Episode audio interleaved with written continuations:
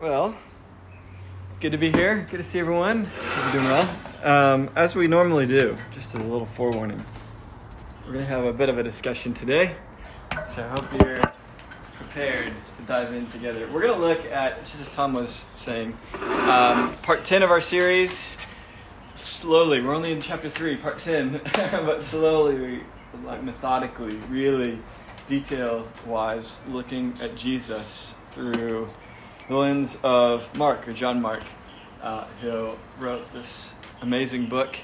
Um, and we're going to get in there in a second. Uh, I know last week we had to take a little pause. Thank you for your flexibility as we were getting over some sickness.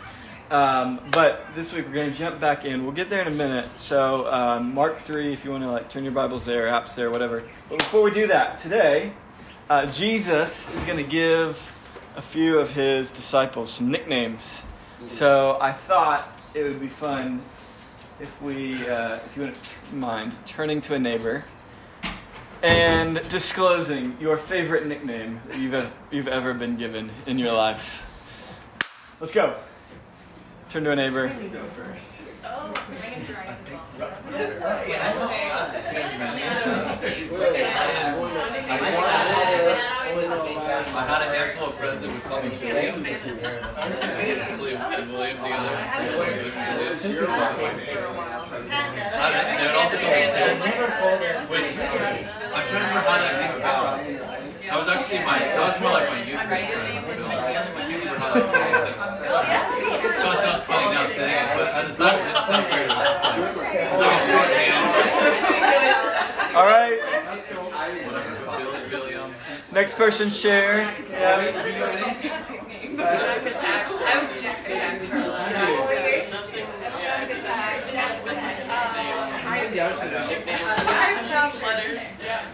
And I had written it, but they're actually too much. No, no, no. We- because I call myself Jackals. Jackals. I suck at Jackals. You have to. And I was like, so then, so Jackals was like, All right. Let's bring it back. Let's bring it back together. like this. And I. That's my posture, but he happens to been I am. he's also here, so he can Oh, we don't share that. I don't know. Um, it's probably not very flattering. It's probably because I'm not listening. Hey. Um, all right. Uh, I want to hear some good ones. Sh- Shout out, volunteer neighbor. Here's some good nicknames. People called Amanda Big Mac. Big Mac. yes. In high Which school would softball. not make sense if you didn't know her original name. Yeah, my main name's McPherson, so Uh, that's where it comes from. Just bring that back, I think. Nice. What are the good stories? Robbie dislocated a guy's hip in playing soccer, and, they, and his players then called him broke, bro, Rugby? Rocky, yeah. Rugby? Rugby. Fantastic. Another one? Tanner's, I feel like, has to have a good nickname. T-beige. T-Beige. Hannah, I feel like, probably has a good nickname. I have many. Hannah Spanner, and then the other one was mint sauce. Mint sauce. my maiden, my maiden name was Hannah Lamb. Oh. So yeah, it's get called Minty, mint sauce. I love mint sauce. Mint sauce. or Lucky, Lucky Alexa. Very small. That's awesome. Uh, when I was in, uh, I, I, I had graduated, I had finished freshman year of college, and um, I don't know what got into me, but I had determined that summer that I, you know, I'd always been kind of just a scrawny kid, and um, and I was going to work out that summer, and I was going to get swole. I met you right after. See, it worked. It may, it may have like coincided with a breakup at the end of freshman year. I don't know. But so me and my buddy um, decided that that summer we were gonna work out every day. So Franklin Athletic Club outside of Nashville, Franklin, Tennessee. Yeah, you know this. Twenty four seven gym every day. Me and my uh, my buddy Steven would go there. I mean, sometimes twice a day. I'd work. At, I was working at a barbecue restaurant. Famous Dave's. We'd get off at like ten o'clock, and like we'd go hit the gym. I mean, seriously, yes.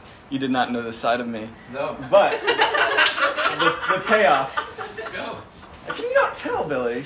This, uh, so uh, uh, the payoff, though, I was so after that summer. Kelsey's saying I'm the payoff. Yeah.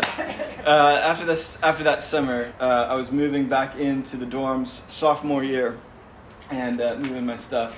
And across from the parking lot, my other friend, uh, Steve, who actually is also nicknamed. His, his nickname is Horse, so we always called him Horse. Hor- long story, but Horse shouted across the parking lot. He said, "Tim's arms! Tim's arms!" Because I was wearing like a, a sleeveless shirt and trying to show off my guns, and I knew I had made it at that point. And so for the next three years in college, all my all my buddies called me Tim's arms. So that was my nickname. Um, get it? Did you keep him up for those three years? No, no, no, no. That was the peak. It's been downhill. I peaked, I peaked early. Uh, gone downhill from here. So that really had nothing to do with the story, except to get us talking. Uh, because, but, but actually, we're going to read two stories. We're going to read two stories back to back. Um, and they're kind of different, but they're actually very related. Um, there's a lot of contrasts here in this story, so maybe you'll pick up on some of these things. But two different episodes in Mark three, chapter se- or verse, chapter three, verses seven through nineteen. Um, but in both of these, you'll notice, um, I already said Jesus gives his disciples nicknames, but there's also someone's giving Jesus, someone's naming Jesus in the first, uh, the, the first story. So that's one of the first parallels I give you. Um, but I want to ask for a couple of volunteers. First, uh, if you wouldn't mind read volunteering to read it, I actually chose the ESV this time, so the NIV, uh, just because there's some word choices that I think come across in the ESV a little bit more.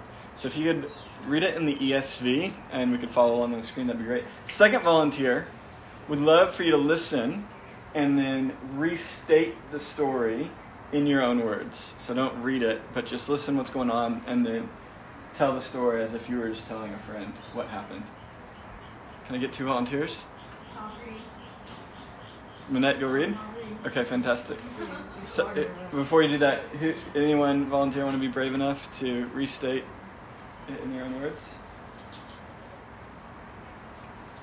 I'm going to call on someone. Billy, would you be happy to do that? Awesome. All right, Minette.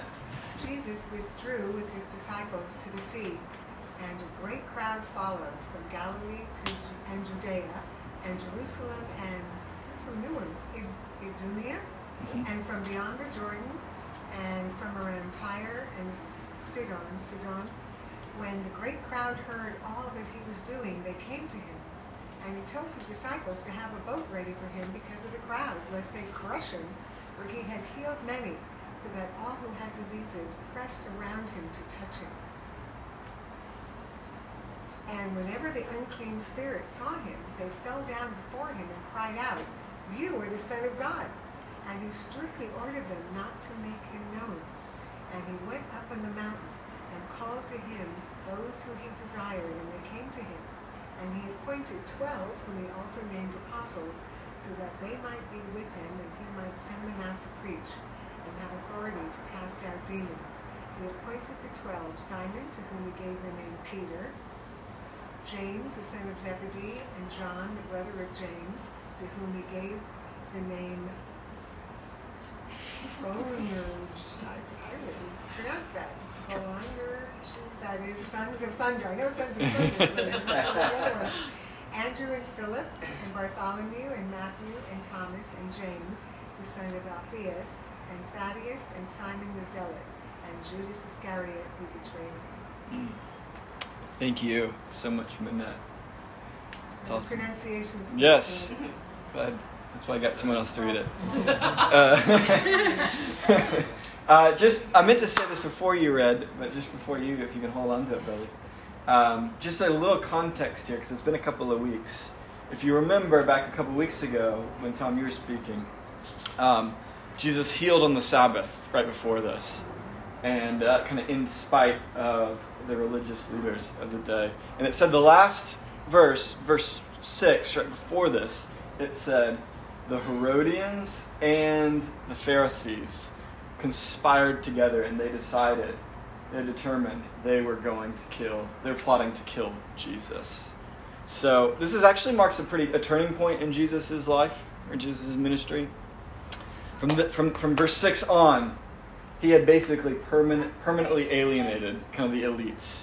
So, and actually, the Herodians and the and the Pharisees were not in the same camp. They were kind of enemy. They were enemies, you know, but they were the two powerful um, kind of elites of the day.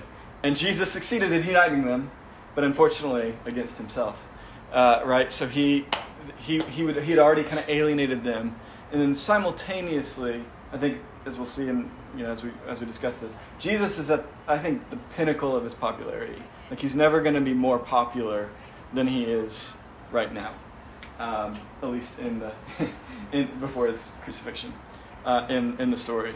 Um, so so that's kind of some context just to get your head around it. Billy, could you just share? You don't have to get it all right, but just if you were sharing this with a friend, how would you recount these two stories? So, I, I'm gonna put it in like local terms. It's, helping me remember it. It's like Jesus was in San Mateo. Mm, I like this a lot. People were coming, thank you, thank you. Lots of people will like it. People are coming from San Jose and San, and San Francisco and Oakland and Pacifica. They were coming from all these different cities to come see him because word got out. And he was, and they were, they were surrounding him, like really almost crushing him because they were just clamoring to get get to him. So he took his disciples and jumped on a boat and went out into the bay to kind of get separate separate himself and took it up north and then grabbed a small handful of those disciples, the ones that he wanted, and went to Mount Tamalpais. took them up on the mountain and there kind of sat them down and, and picked out 12 apostles who would be leaders with him going forward, given the backstory of what you just said. Things are getting intense, right? It's getting really real. They're, they're looking to kill Jesus, and he's now like officially cementing his team. And yeah, through that process, like picks them, and to a, a few of them gives nicknames. Oh, I missed a part. I'm gonna rewind that back to San Mateo, where during before he left on the boat, there were there were demon possessed people, or people had unclean spirits in them, and he was casting them out. And actually, the spirits were saying, "You are the Son of God," and like claiming that. So from a very spiritual point of view, that was happening. And then he bailed, and then called his disciples and, and gave them nicknames like Tom the Bomb. Which is one Like rugby. like rugby. And mint sauce. Uh, Mint sauce. That's awesome.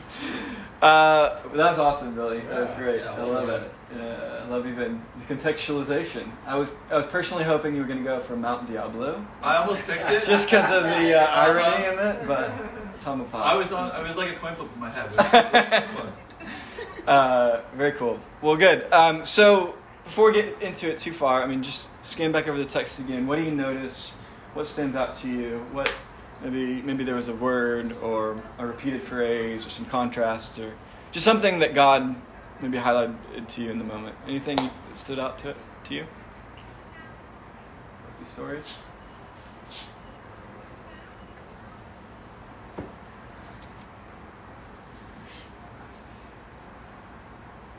I one thing for me is when he says, when we also need apostles, and he lists three things, kind of like the three primary things. Yes. Be with them, Yes. preach, and then do the miraculous cast out demons. Mm. Yes. And I just love that be with him is first. Yes. With Jesus. Yeah, that's huge. He chose them. Mm-hmm. We'll dive into that more in a bit, but chose them to be with him. it's like it's crazy. I love how the TV series The Chosen is fleshing out all these mm. personalities of the disciples who were real men with distinct personalities that were thrown together in this group that didn't necessarily, you know, hang out together before. They all mm-hmm. have Jesus in common, but they were very different and they Yes. had to work as a, as a team. And I think that TV series is doing a masterful job of Yes. creating the little backstory for Yes. all of them. Yeah, I won't get into all the details, but there is, and I think this has been parsed out a little bit more recently. But when I first heard it, I was shocked because, um, well, basically all the pictures you see, like in Sunday school, and uh, you know, uh, the old pictures of the disciple depicting Jesus and the disciples, like disciples like old men, like grown men, but actually there's a lot of evidence and reason to believe that of the disciples and Jesus, only Jesus and Peter were above were older than 20. That most of these people were probably between 15 and 18. Um, and so, like for instance, just one thing when Jesus gave money to Peter to go pay the taxes at the temple, he only gave enough money for two people. It was Jesus and Peter. Um, and so, presumably, the rest weren't old enough to have to pay taxes. Um, but there's other things too. But anyway, that gets uh, to your mind. Uh, these aren't even like, you know, not even just grown men or like mature, you know, these are a bunch of teenagers out there. I mean, you can imagine some of the conversations they're having. There's an episode where he calls them Sons of Thunder. is It's a good scene where he Yeah. names them Oh, I haven't seen that. Yeah. Cool. That's great. Great. Great pickup. Um, what else? What else is highlighted?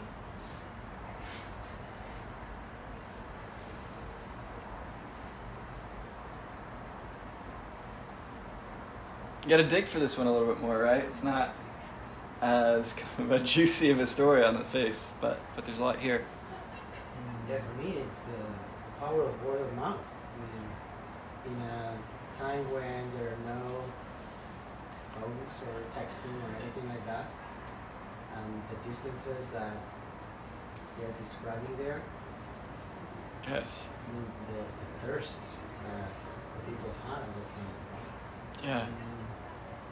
Yeah, you you picked up on it. I mean, just crowds of people coming from everywhere. Billy, you kind of picked up on it in your in your rendition. You know, they're coming from all of these cities everywhere. In fact, if you could go to that map slide, I'll just show you because I was curious. You you read all these cities and you don't register what what they are when you're reading it because you know they're a little foreign. But just when it says Sidon and Tyre, you've got up from the north here.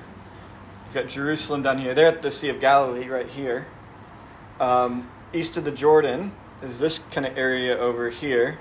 And they said Judea is down here, Idumea is down here. Um, and so you've literally got this huge radius. I mean, I think that's the point that Mark is trying to say is that people are coming from everywhere. I mean, this is over 100 miles away, uh, just for context, Mediterranean Sea. Um, you know, in Ga- the Sea of Galilee, it wasn't like a, you know, I mean, it was a, it was a, a big deal, but it wasn't like a Mecca center. You know, like they're coming from everywhere. Why, Victor? Because of word of mouth. I mean, they're coming here. Um, one of the cool things too, just as you're seeing this, one of the commentators said, you know, I can't, I trust some of this, but that um, that this was basically the region of the original Israel as well, and so there were some parallels of well, you know, obviously there had been Assyrians came in and some of the tribes were separated. You know, there had been a lot of uh, change since the original, but this is almost basically like um, circling the original original Israel, nation of Israel um, as well. Which there's another signal in there. I'll, I won't get to. Just hold that thought. We'll, we'll get to it differently. There, there's kind of a theme emerging from these two stories as well. Um, but you can see just the popularity of Jesus. Everyone is interested in this miracle worker, what, what he's doing. What else do you notice?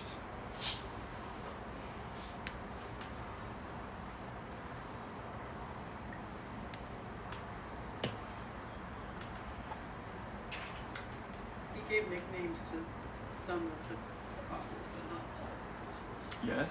You give nicknames? At least it's recorded that we have names of a few of the apostles. Yeah, uh, nicknames for a few.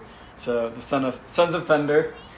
Uh, you know, Simon. He gave the name Peter. Here it doesn't say it immediately, but but a couple of chap when we when Josie spoke, he talked about Levi, and now he's referred to as Matthew, um, which Matthew's name means uh, gift of God. Peter is obviously the rock.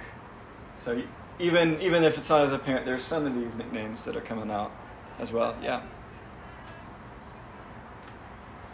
Yes. What do you, so looking at this passage, what can you glean?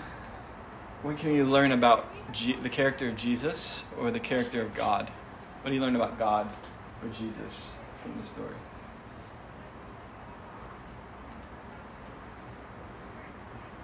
He doesn't seem to get frustrated at the the inconvenience of all the crowds. He's actually healing them Yes. and causing unclean spirits to go out as well. It's like he's still on his mission to bring heaven to earth, even though it's like chaos. Yes. It literally says the people that are sick, like with diseases, or were trying to press around to him to touch him. Yes. I just feel like you could really kind of, you know, he has no no physical space. Yeah. He's literally getting like, Yeah. who says they're gonna crush him? Yes. No, it's good. And he's like doing it. Yeah, no, that's a good point out. that the original language there is literally like describing a mob. Uh, it's like I mean he is he's asking for a boat for his safety because he's going to get crushed. When you're in the mountain, when you go to the Mount of Beatitudes, that area, I mean, you get in a boat, you go into the middle of the Galilee, the lake, and then they're like all on the shore, Yes. watching you, ready, unless you're going to swim in and you have some Yeah. protection out in the Yeah. Boat. And it actually says he, he went to that area to withdraw. Like he went, and so he's interrupted again. The crowds. We talked a lot about the crowds. You know, they want things from Jesus. They don't actually like listening to what he says he is. him to heal them and Yeah. and. And yet he still seems you know undeterred, doesn't he? Yeah. I mean, it continues to build this nuance of what Jesus' mission was. So it's not just like Jesus just came to make planet Earth better, because he's he's he's keeps pushing back the crowds. You know, he's he, he heals, but he's also um, telling them to be quiet. He doesn't want word to get around, and you see this strange you know, we live with the sense of like it's all just about expansion. Whereas for Jesus, there's actually that's almost getting in the way of what his actual mission is, which seems to be this like Father Son divine message, mess, uh, know, mission, which ultimately is is the cross and the resurrection. And so there's this sense of, I think, I just think he's, you know, the whole bigger is better. It's all just about kind of removing of discomfort from planet Earth is just not. That doesn't seem to be his big metric. It's not like, of course, he's deeply compassionate and he's doing lots of good, but there is this really interesting, like, be quiet, and then almost like not running away from the crowds, but deliberately trying trying to do that because he he had he, basically for him obedience obedience is success to his father, and he Yeah. seems so clear on that. Even though it means like there must have been people like screaming, "Please don't go, don't go! I need you to heal my son." You know, there must have been like real emotional pressure for him just to keep his power flowing. But so anyway, I don't know. It's just Yeah, a, it's a different picture. Absolutely, and even on the same, I mean, it, kind of the similar, uh, di- but different. I mean, he's operating not just on the physical. A lot of people are, are coming to him for the physical, but but you know, in this passage, it's connected to the spiritual. It's casting out Mhm. demons, and there's this whole spiritual element of it. That he- Jesus is clearly seeing life through lens of not just the physical, but he's also operating in the spiritual at the same time. Yeah. And- also, just another thing, like it's interesting. It says, whenever the impure spirits saw him, they fell down before him and cried out. So what the heck does that mean? The impure spirits were obviously visible, and they're falling down. And it's interesting. They are, they are, the demons are saying, "You, you, we know who you are." hmm So, at one level, the criticism has been, oh, these crowds are just, just consuming, but they don't understand who Jesus is. But it's so ironic that the demons do know who he is, but he doesn't. He doesn't want them to. Yeah. He doesn't want them to to, to, to, to spread the word because it's going to get in the way of the mission. Yeah. They understand his identity. Yeah. It's interesting right? because right after that, he then calls his apostles, and one of their roles is to preach um, the Yeah. gospel. One of their he, he's designating people to be to declare who he is, Right. not the demons. He wants his Mm. apostles to be Yeah. the ones declaring. And up until this point, that he's just been doing everything, and now he's, you know, the crowds are so many now. Now he's calling specific people to help. In Yeah. Yeah. Fascinating. So a lot going on here. Um, yeah, I'm glad, I'm glad we're picking up on all these things. A lot of the commentators are confused. they don't know why Jesus commanded the demons not to not to proclaim the name. I mean, there's a lot of theories around. One is that he wasn't ready for his identity to be out there yet because the Romans would have taken issue to the fact that there was a king that wasn't Caesar. You know. Yeah.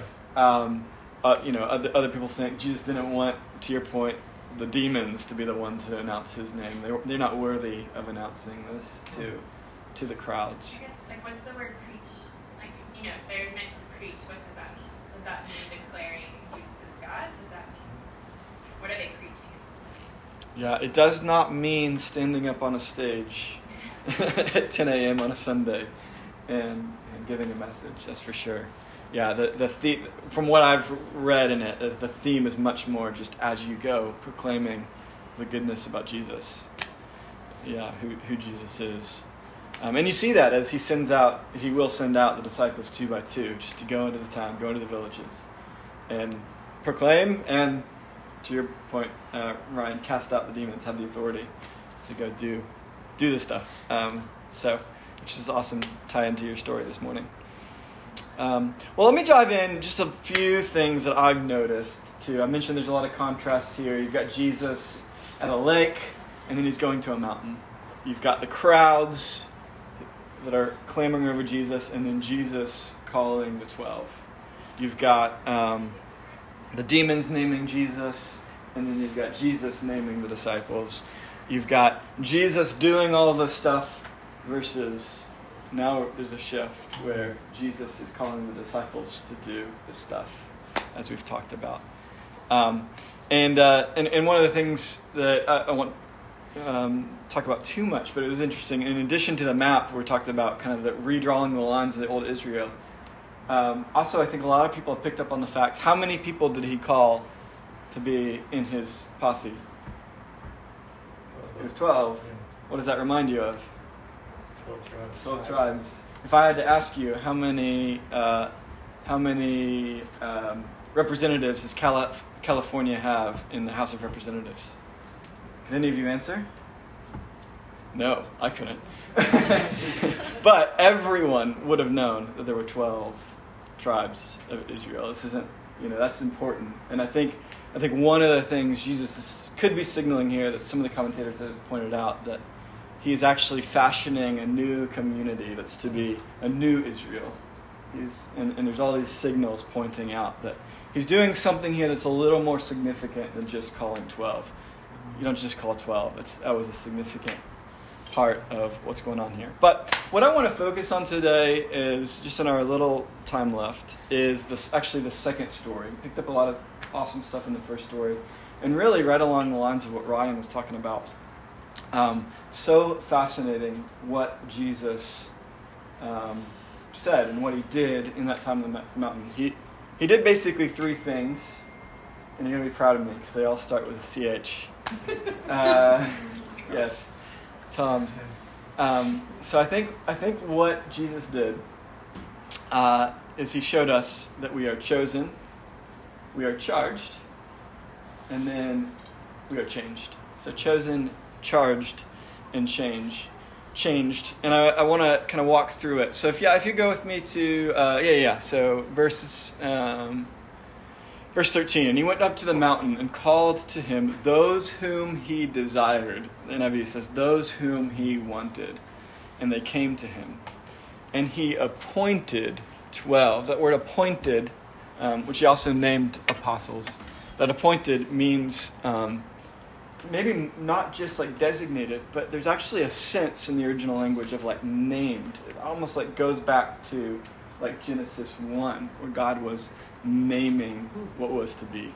Uh, he, you know, so he appointed and he, but he named like there was something significant going on there. He he designated them as set apart, something different. Apostles, basically the idea there is like emissaries or like ambassadors someone who represents another authority and, and is sent out with a, mes- with a message and with authority.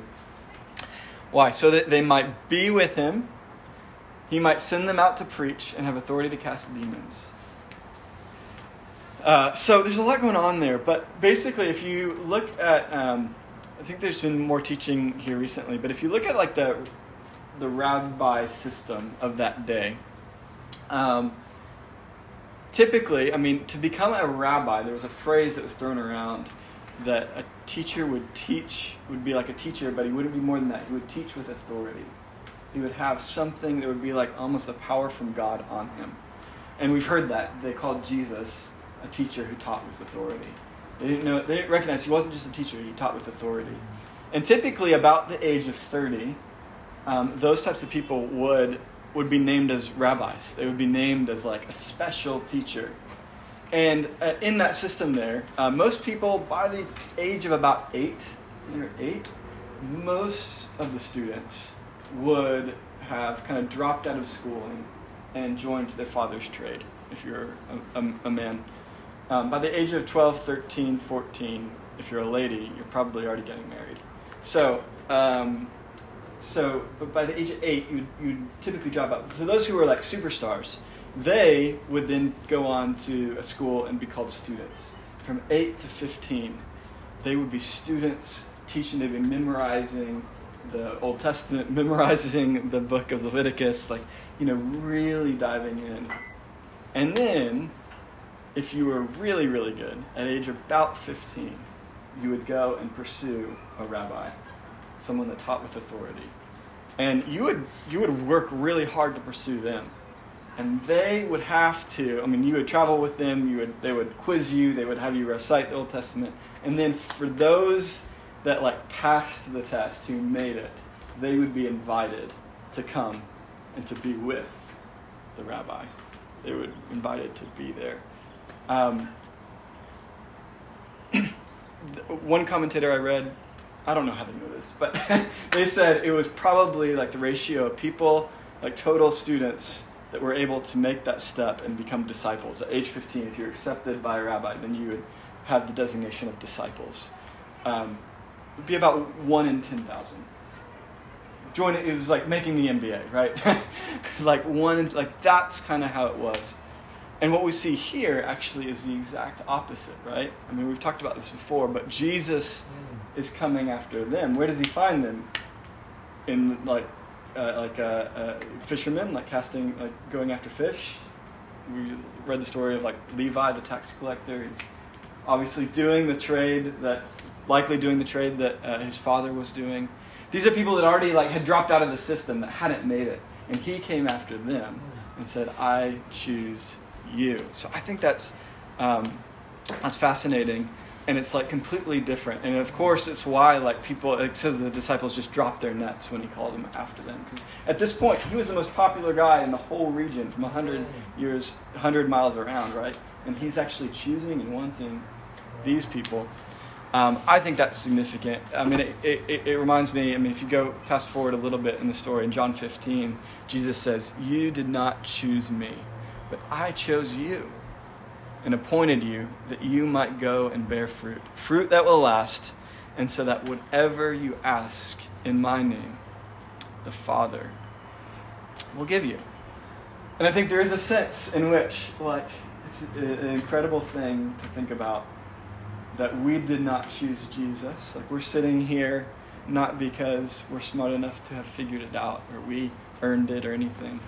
And there's a sense, even if, like, I, I mean, I think if you're sitting in here and you like are even maybe like you're even wondering if you are a Christian, like if you are like, do I actually believe this or not? Like going through a faith, there is a sense actually like if if there's anything in you that is like drawing you towards Jesus or like drawing you towards faith, and you're like almost tempted to like you you don't want to believe, but you're almost tempted to believe.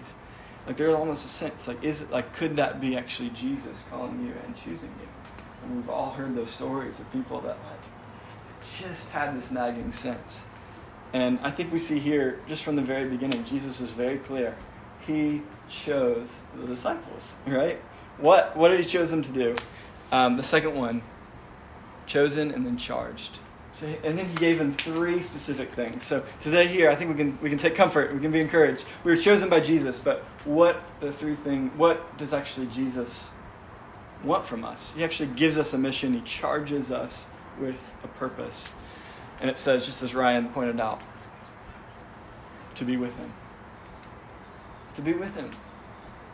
To go and preach, which kind of freaks me out, right? and to cast out demons, to actually have power and authority. There's like an in and an out here, like he's drawing them in to be with Jesus, mm. but also like an exhale, like to go out, to go do stuff.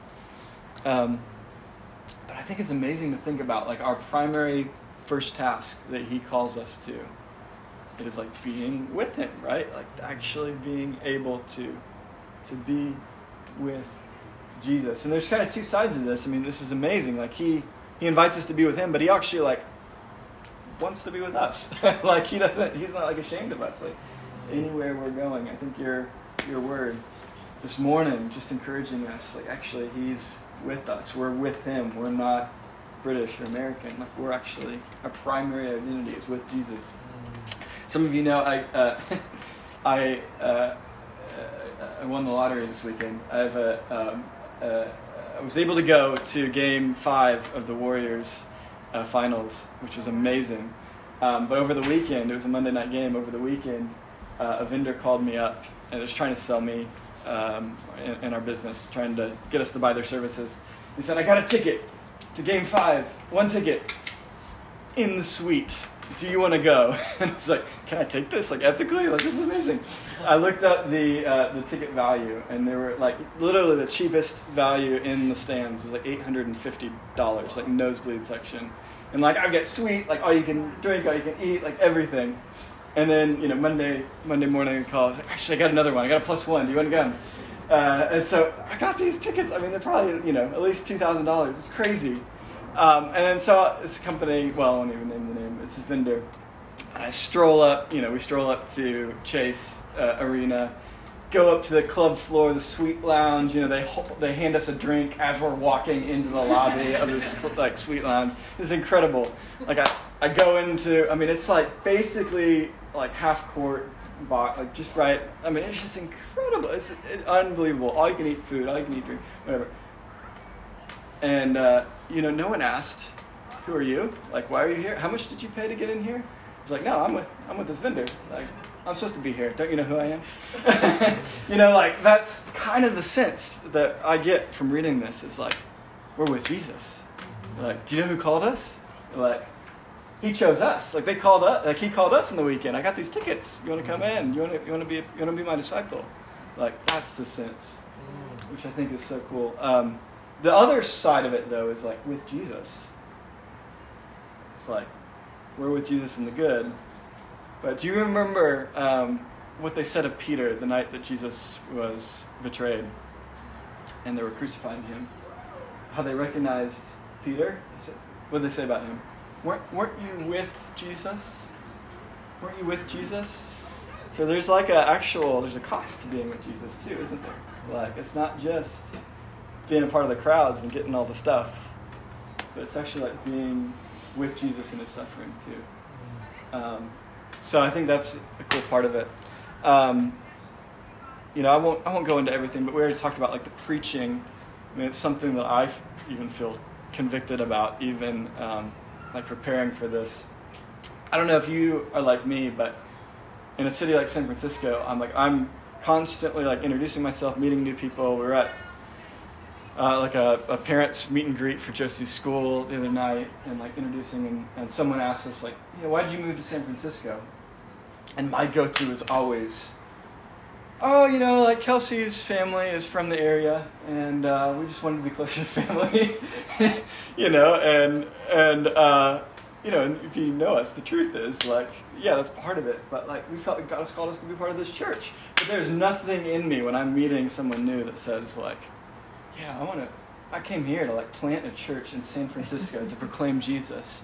You know, like, um, like I just I can't even say the reason that I wanted to come to San Francisco was to plant this church or to help part be part of this. Um, and like I was just so convicted, like, like I'm so like nervous, even just saying that. That's the environment like that that we breathe. It feels like, um, and I'm just praying that God would like help me to like be able to preach the good news about Him, even in those interactions. Just like being, yeah, like I'm a part of this amazing community that wants to like bless San Francisco and see people, you know, thrive, and see people have find new life, you know, through Jesus, the good news of Jesus. Like it's such. I mean, anyway, I, get, I think you get the point. Hopefully, I'm not the only one that's just like a like a, a nervous like uh, you know wimp about that kind of stuff. But um, but I'm just praying that like actually God would enable me to preach more, and then and then the the uh, like having the authority to actually cast out demons. It's crazy. I mean, but I don't think I don't think he's only referring to the miraculous here. I mean, how many of you like know people that are bogged down by lies about their identity that are like, you know, just wrecked. And they're, they're believing lies. They've given themselves over to ideologies that are harming them. I mean, you know, ultimately the world says it's going to free them, but actually cripples them. And I think it's so cool to think about like, actually, you have been anointed, appointed, named, created, whatever, by God to go out into the world and actually set people free. Um, and it can be some miraculous things like, like you talked about walking the streets of Mexico. Or it can just be actually the right word, a sense of a Bible verse, a sense of a picture, something, an encouragement that can just free people up. And he hasn't even just called you to do that. He says he's given you authority. There's a difference between like having authority and then having power. And Jesus has given us both. We have authority and we have the power. Um, so not to, to belabor that point. Um, the third thing, so chosen, charged, and then changed. He actually has changed us. And we, we talked about this a little bit. John, right, um, was nicknamed the Son of Thunder. That's not his actually only nickname. I think we've talked about this before in Scripture. By the time he's to pen 1 John, 2 John, 3 John in his old age, he's not known as the Son of Thunder. Does anyone remember what his nickname is at that point? Oh. Yeah, the, beloved one. The Apostle of Love. Yeah, the beloved one, or. So Jesus actually calls them son, sons of thunder. Yeah. I never realised that. I think so. No, Keep me honest. Yeah. Tom, in the chosen the scene To whom he gave, yeah. Of where he gives them the yeah, name. They're being attacked by, you know, mainstream Jews, Yeah. and they pick up the disciples pick up stones, and they kind of get heated, and, Right. and Jesus calls them sons of thunder, and kind of rebukes them for being violent in, Right. in return for Wow. violence. And it's a good little scene. Yeah, I vaguely remember that one, but I hadn't taken that in. Yeah, so just, I mean, just to give you a sense of John, if you remember, he was the same guy that, I mean, him and his brother, that, like, once when Jesus went in to preach and his message was not received into a town, he wanted to call down flames from heaven to burn up that city. you know, he wanted to napalm that city uh, just because they weren't responding to Jesus' message. That's John, right? That will be called the apostle of love. Not yet. He's also the guy that gets- gets his mom to go over and hustle Jesus to like get a place at his right hand in heaven. You know, like he couldn't even do it himself. He gets his mom to go to like do it for him, right? I mean, this is John. This is who Jesus is working with here, right? Peter, like he's the guy that is rebuked by Jesus because Jesus said he was going to be turned over and he said, No, no, no. I mean, he's rebuked. He's rebuked by Jesus for rebuking Jesus for, for following God's plan, right? And this is a guy that like cuts off a dude's ear. you know? Uh, so, you know, this is who you're going to start your church with, Jesus. Good luck. Um, but yet, even here, before all of that, he gives him the name Peter, the rock. Like, even here, which I think gives us great encouragement. Several of us may have had words spoken over us or feel identity or feel like a promise over us, and you're like, that's not me right now. Do you know who? Did you get the right person, God? And actually, like, God gives these identities before actually we see the full fruit happen, doesn't He? Like, there's a trajectory that He sends these disciples on. He, he, he names them. We talked about it. Levi, tax collector, hated, you know, by his, presumably hated by his peers. Given the name Matthew, gift of God, he's a gift. Ooh, that guy's a gift? I don't know. Yes, he's a gift. You know, that's what Jesus says. Um, I just think it's fascinating. Again, I, I presume, I don't know, I presume everyone else has some nicknames too. I mean, teenagers and boats together, traveling all over, you know, that, but we just get an insight into a few of them. I'm not sure though. Um, but you do get the sense that Jesus is intimate with these people, right? Like he's getting to know them, he's joking around with them, uh, sons of thunder, you know, and he's he's getting to know their families, and uh, and yet, like he doesn't keep them where they're at. There's a trajectory. I mean, we've talked already about just how, so I won't go into it, but just how eclectic this group is. The zealot with the tax collector. I mean, all sorts of people. Again, group of teenagers just chumming along, and yet this is the group that Jesus decides to change the world with. In fact, if you go forward, and when I he said in that at that meal, "You did not choose me, I chose you and appointed you to bear fruit." I mean, this is only three years into Jesus' ministry. This may be a year already into Jesus' ministry. Um, they're expecting to be with Jesus until he's 30, if they're in that rabbi system. They're expecting to be with Jesus probably for another 10, 12 years. And Jesus is saying, I'm leaving. I've appointed you to do good for but I've chosen you. I've charged you, and I'm going to change you through it as well. Um, first, I'll, I'll end with two things one a verse, and then one a quote. Verse, this reminds me of 1 Corinthians 1.26. Think about this verse in light of what we just talked about. Brothers and sisters, think of what you were when you were called. Not many of you were wise by human standards. Not many were influential. Not many were of noble birth. But God chose the foolish things of the world to shame the wise. God chose the weak things of the world to shame the strong. God chose the lowly things of this world and the despised things and the things that are not to nullify the things that are, so that no one may boast in him. It is because of him that you are in Christ Jesus, who has become for us wisdom from God, that is, our righteousness, holiness, and redemption. Therefore, as it is written, let no one who boasts boast. Sorry, let the one who boasts boast in the Lord. Not many of us, noble birth. Not many of us were wise by human standards. Not many of us are influential. And God chose us, He charged us, and He will change us. I'm going to um, end with a quote from uh, one commentary uh, I found uh, Kent Hughes. Following Jesus meant an immensely expanded life. The horizon of these fishermen's lives was bound by the margins of Galilee.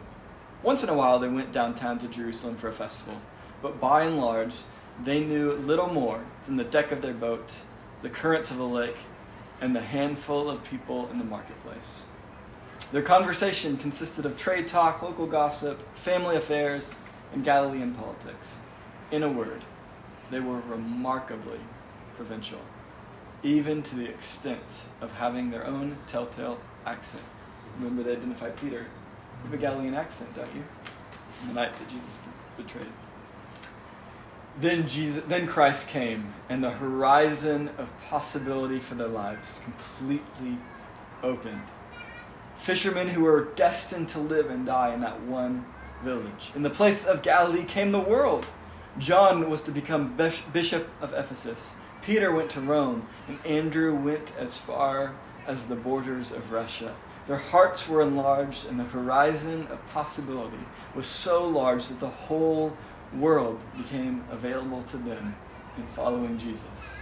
Their minds, once circumscribed and committed to the smallest interests, now overflowed with deep thoughts. They became theologians, thinkers, sociologists, psychologists, and strategists, all because of the gospel. Following Christ eliminates the trivial and expands our hearts. Christ has not changed today he still expands and enlarges the horizons of the lives that choose to follow him. Let me pray. Father, we thank you for the story. We thank you that it's true that you chose us, that we did not choose you. We can't boast. There's nothing that we've done to find you, and yet you came after us. You picked us out of the crowds, Father, and you said, Come with me. I got some plans for you. God, I just thank you for that. I thank you that you're not done with us yet, Father, that you've given us a new identity, but you're helping us move towards that day by day by day until we meet you face to face, Jesus. And I just pray in this room that if there's any of us that think too highly of ourselves or honestly think too lowly, mm-hmm. that think we have something to contribute on our own, or that think that, man, we are too low for this. We can't do this task in front of us. I just pray that you lift our heads to you, Father.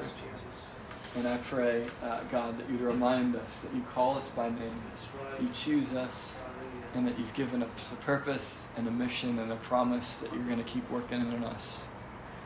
And we do pray, Father, that, that we can look back over a, a life well lived and see your hand changing us, that we would be transformed from sons and daughters of thunder into apostles of love, Father. Yeah, we just pray, Father, would you help us? Would you encourage us? We thank you, Jesus, um, that this is all done by your hand. Thank you, Jesus. Amen. I want to actually, I don't know how much time we have. We have five minutes? I want to actually end by doing an exercise, if that's cool. Um, we used to do this in Nashville a bit. And, uh, and it's really simple. I want to ask three questions. I want you to ask three questions that I'll give you to Jesus right now. Um, I'll have, if you want, you can share it. I'll have a couple of people share their answers, but this can be between you and Jesus. So, like, don't worry about it. But it could be helpful either if you don't have a pen and paper, you can even get a note app out on your phone or something. Maybe write these down. But the three que- I'm going to lead us in three questions. Whatever comes to your mind from you know what Jesus might be speaking to you, just just lean into it. Um, and you know you don't have to slave over these. Like, just what is Jesus saying to you? So let's just stay in silence for a couple minutes, and I'll feed you these questions. And the first question is this Father, am I yours?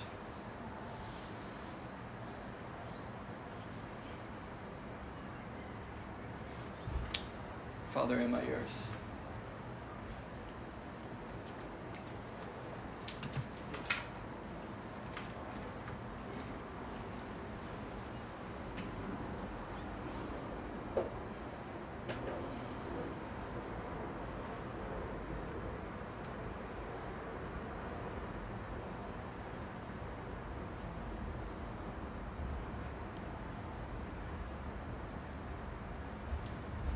Second question is this. First question, Father, am I yours? The second question, what do you want to say to me?